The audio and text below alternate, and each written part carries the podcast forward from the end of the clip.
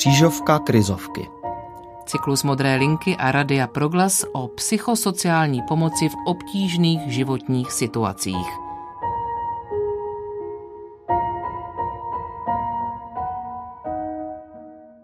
U dalšího třetího dílu Křížovky krizovky vás vítá Adriana Ružičková a Jaroslav Tomáš.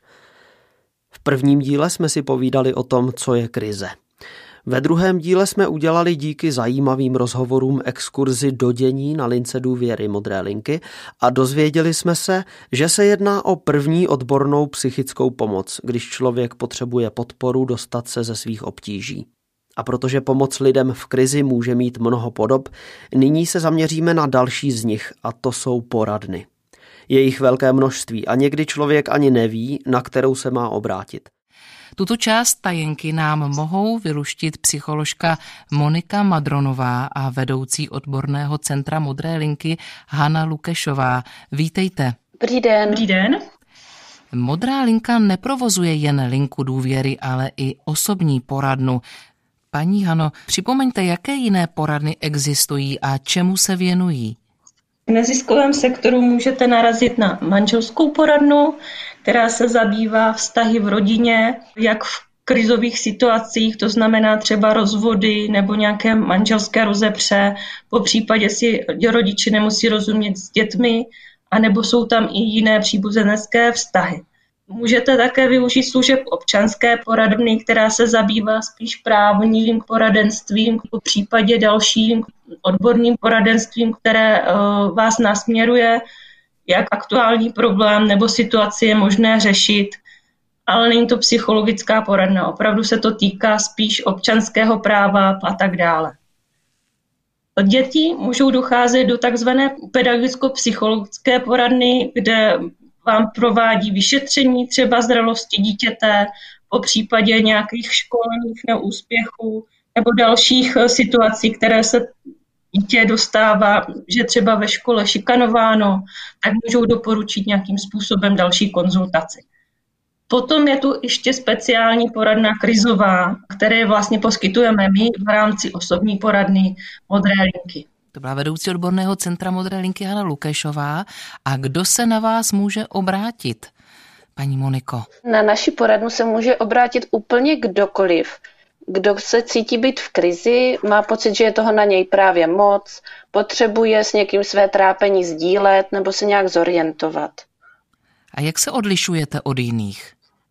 Snažíme se o to, aby poradna byla co nejvíc bezbariérová. Proto není potřeba k nám žádné doporučení a klient ani nemusí sdělovat žádné osobní údaje, není potřeba dopředu se objednávat. Nicméně doporučujeme si termín dopředu domluvit, protože potom ten člověk, který přijde, má skutečně jistotu, že v tu chvíli na něj máme čas. Když někdo přijde, tak může u nás využít až šest sezení bezplatně, a kdyby někdo chtěl pokračovat dále do terapie, tak i to je možné, ale to už je potom placené. Než se budeme věnovat konkrétním postupům a hlavně příběhům, povězte, s čím za vámi lidé chodí nejčastěji?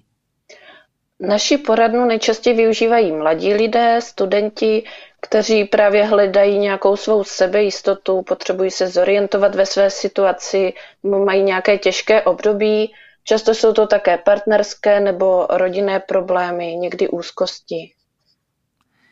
Jak byste například mohli pomoci v poradně muži, který by přišel s tímto trápením?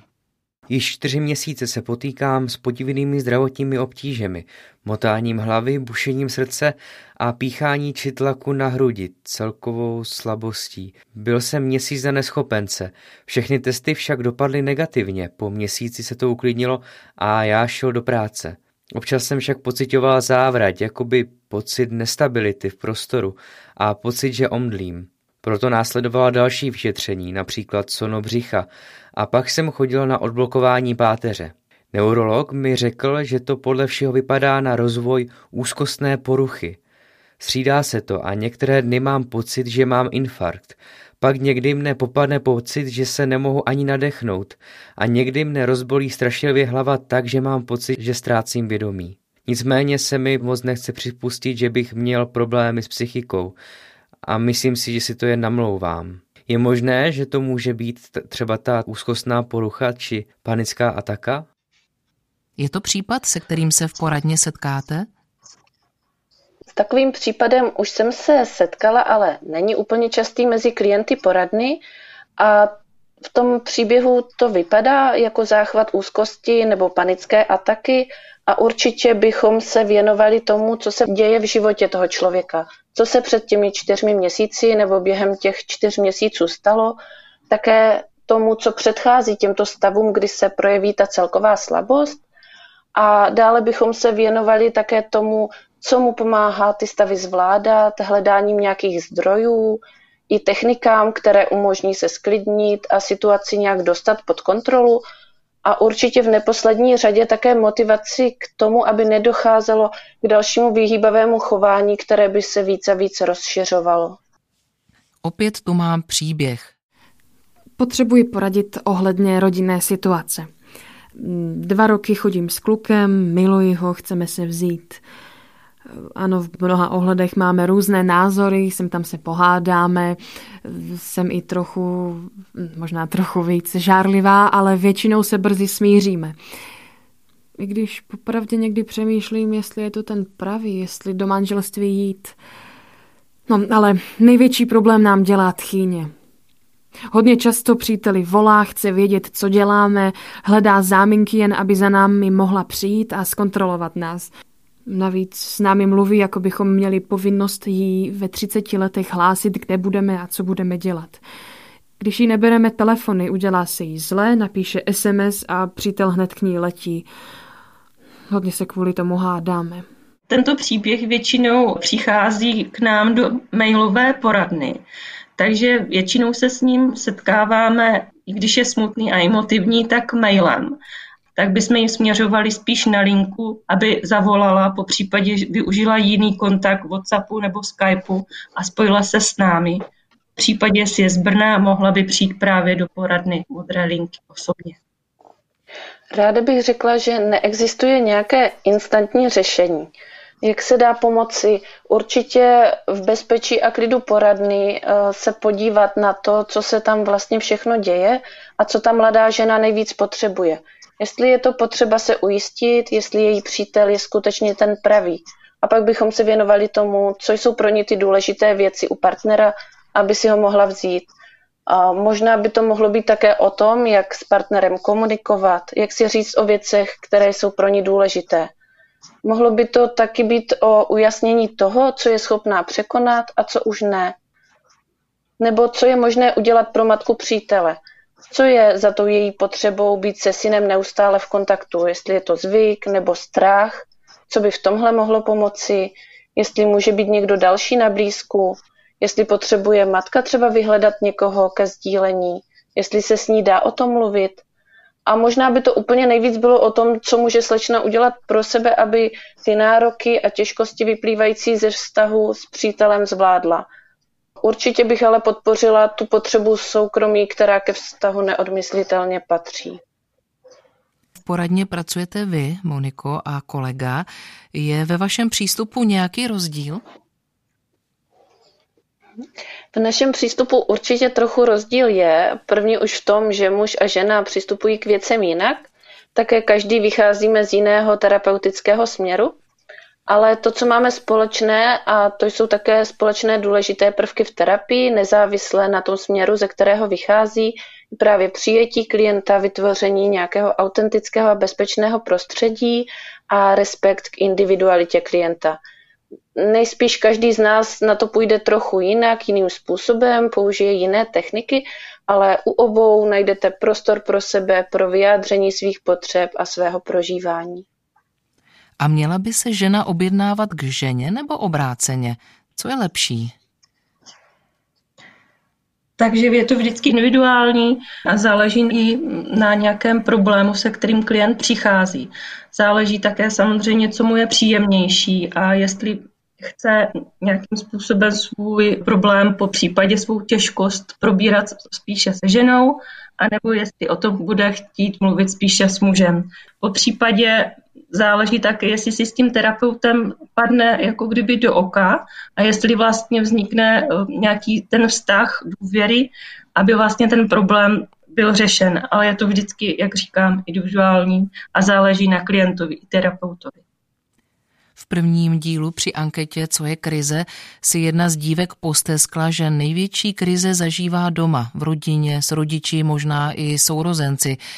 Dá se něco dělat i s takovou situací? Nějaký zlepšit? Je to smutné, ale často to tak je, že místo, které by mělo být místem bezpečí, se právě stává místem, kde mladý člověk zažívá nějaké krize a konflikty. A z toho dotazu není zřejmé, co se vlastně v rodině děje, je otázka, kdo všechno z rodiny by byl ochotný na nějaké změně pracovat, komu všemu ta situace nevyhovuje. Ale úplně obecně bych řekla jedno naše satirovské přesvědčení, že změna je možná vždy a kde není možná změna vnější, tak je možná změna vnitřní, tedy změna v prožívání a v dopadu, který krizová situace na dotyčného člověka má. A změna u jednoho člena rodiny obvykle vyvolá změnu v celém systému, takže určitě se dá s takovou situací pracovat.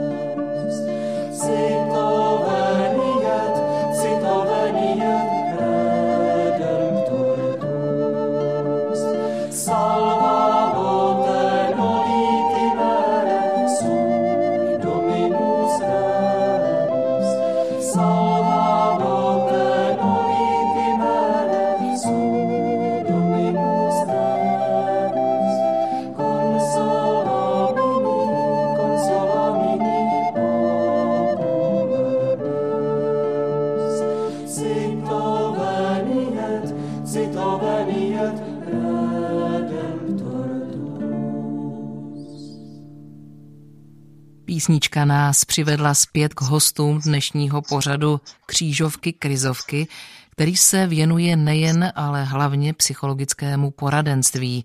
Hostem je psycholožka Monika Madronová a vedoucí vzdělávacího centra Modré linky Hana Lukešová. Jaké jsou vlastně principy práce? Máte nějaké zásady, kterých se snažíte držet, jako například je potřeba dát druhou šanci, nebo kvůli dětem rozvod nepřipadá v úvahu? K principům naší práce patří důvěrnost, nestrannost, respekt k individualitě a vždycky myslím na to, abych se nesnažila vnucovat své řešení, ale opravdu hledat to, co je důležité pro klienta. A často to není to, co zazní úplně jako první. Držím se toho, že klient má řešení v sobě a jde o toho společně hledat a najít. A co radíte, když třeba dochází k domácímu násilí? Otázka domácího násilí je velmi složitá a je to velmi závažné téma. Vždy záleží na klientovi, jaké fázi vlastně je, jestli už je třeba schopen něco s tím dělat, anebo jenom sbírá odvahu to třeba někomu říct. A podle toho také k němu přistupujeme. Takže důležité je, aby člověk, který toto násilí zažívá, aby sebral odvahu a něco s tím začal dělat. Buď svěřil se, prokonzultoval, my ho můžeme navést na další služby, anebo třeba našel odvahu se svěřit blízkým. A co když jeden z partnerů má psychickou poruchu, jako například v tomto příběhu? Potřebovala bych s něčím poradit. Měla jsem dvouletý vztah s jedním klukem, který byl psychicky nemocný. Musela jsem se s ním rozejít. I naši mi ho rozmlouvali. A ke konci jsem se ho začala bát. Nevěděla jsem, jakou bude mít náladu, jak se zachová. Po našem rozchodě za mnou furt lezl. Prosil mě, ať se k němu vrátím. Dokonce i brečel. Vlastně zvažuju, jestli se nemám k němu zase vrátit. Jde o to, že mi je ho líto. Přece jenom je nemocný a říká, že bez mě nemá smysl žít, že si něco udělá. A měla jsem ho ráda. Vlastně myslím, že pořád ho mám ráda. Stýská se mi potom hezkým, co jsme zažili. Možná kdybych věděla, jak s ním žít. Mm-hmm. Lítost, pocit viny nebo strachu není dobrý základ vztahu. A v tom příběhu se objevuje také vydírání a je nebezpečné se chytit do pasti vydírání, že si partner něco udělá. Neznamená to ale, že psychická porucha nějak automaticky vyřazuje člověka z partnerského života, ale jde určitě o to, nakolik ten člověk své potíže reflektuje, jestli se léčí, je ochoten na sobě pracovat a potom, jak jeho partner je ochotný mu v tom pomáhat. Co se dá dělat, když je někdo ostýchavý, chtěl by mít vztah, nebýt sám a nemůže se seznámit nebo ten vztah udržet, jako například v této výpovědi? Omlouvám se, ale nevím, jak zvládnout život. Potřebuju pomoc, ale nikdo to nevidí. Bojím se selhání, toho, že by si všichni mysleli, že jsem slaboch a smáli by se mi. Nepochopili by mě. V poslední době mě čím dál častěji napadá, proč žít dál, jak to všechno zvládnout, co mě vlastně ještě ráno zvedá z postele. I dýchání už mě unavuje. Někdy mě napadá, že bych se zabila. Aspoň pak by si mě všimli. Vzpomínali by na mě. Ale jak? Jako na tu, která se zabila, i když se vždycky tvářila, že je všechno OK. To, že kulhám, to lidi vidí. To se tak nějak bere. Ale co moje rány v duši? Jsou snad slepí? Pro nikoho tu nejsem a nikdo tu není pro mě. Samota tolik svírá. Nikdo mě nemůže pochopit. Jsem nula. Nevím si rady se životem. V tomhle vzkazu je velké volání o pomoc. A určitě bych chtěla pozbudit všechny, které podobné věci trápí a napadají, aby se nebáli pomoc vyhledat, aby sdíleli své trápení a spolu s terapeutem si dovolili podívat se na to, co všechno se skrývá za tou bolestí, aby společně hledali cesty k tomu, aby se ten dotyčný mohl cítit líp a ta cesta existuje. Co když za vámi dojde člověk, který je šikanovaný doma nebo v práci? Záleží opět na člověku, co od nás potřebuje. Jestli potřebuje psychickou podporu, anebo chce nějakým způsobem začít šikanu řešit. Samozřejmě je vždycky důležité a nejlépe, když najde odvahu se svěřit někomu blízkému. Po případě, pokud je tu už něco závažného, dá se nasměrovat opět na odbornou pomoc, třeba právní, pokud je to v práci, kde mu třeba vysvětlí, jak je možno se bránit, po případě, co je potřeba dělat. Takže důležité pro nás je, co od nás vlastně ten člověk potřebuje a proč za námi přichází. Míváte někdy posazení dobrý pocit? Kdy to bývá? Mívám posazení dobrý pocit eh, právě, když spolu s klientem najdeme pro něj něco nového, když je vidět, že našel nějakou svou vnitřní sílu, když odchází s úlevou, a schutí hledat a zkoušet nové možnosti i přes všechny ty těžkosti, s kterými se potýká, když je si víc vědom těch věcí, které zvládá. A co děláte, když je špatný? No, někdy se nedaří a je potřeba nenechat se tím zavalit, věnovat čas psychohygieně, odpočinku. Jako velmi důležité pro sebe vnímám supervize a samozřejmě taky hledám, co jiného bychom mohli vyzkoušet, jaký jiný přístup, jaká je jiná možnost pomoci, anebo kdo jiný by třeba tomu člověku mohl pomoci. Obecně lze říci, že příběhy, které prožíváte se svými klienty, mají dobrý konec?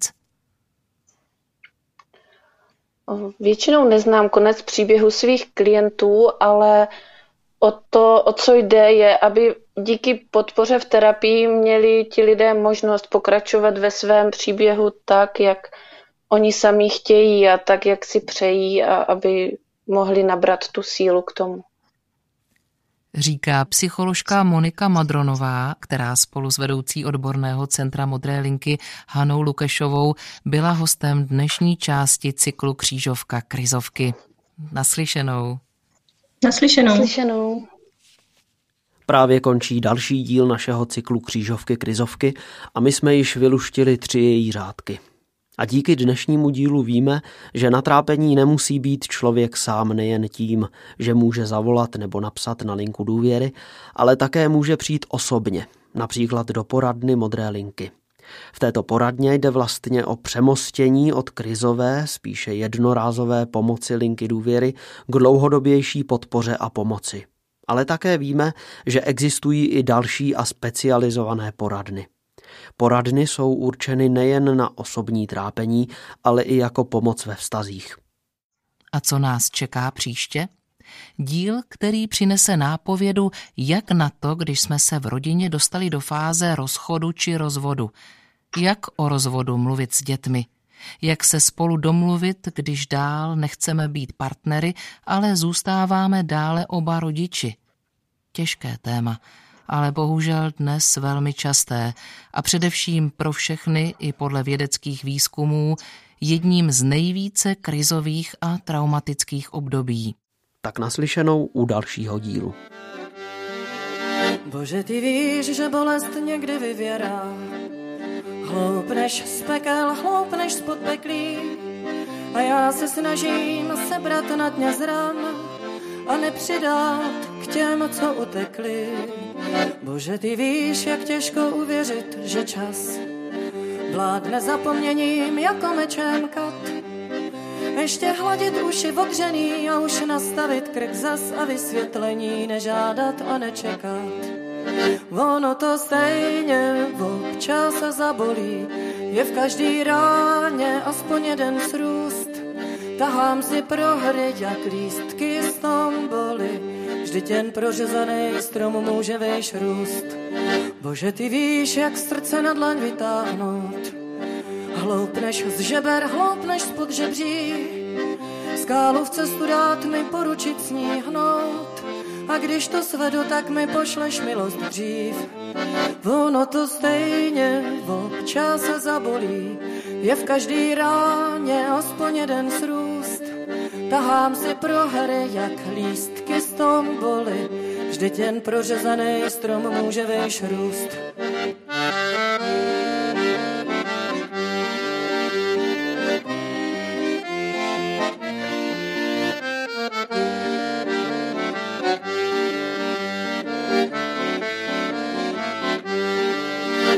Ono to stejně občas zabolí, je v každý ráně aspoň jeden srůst. Tahám si prohry jak lístky z tomboly, vždyť jen prořezaný strom může vejš růst. Bože, ty víš, kolik to někdy stojí sil, vydržet a k odchodu se nesnížit, když svět se v slzách v jednu skvrnu slil, když bolest nepoleví, učit se snížit. La la la la la la ta da da da ta da da da ta da da da da da la la la la la la ta da da da da da ta da da ta da da ta da da da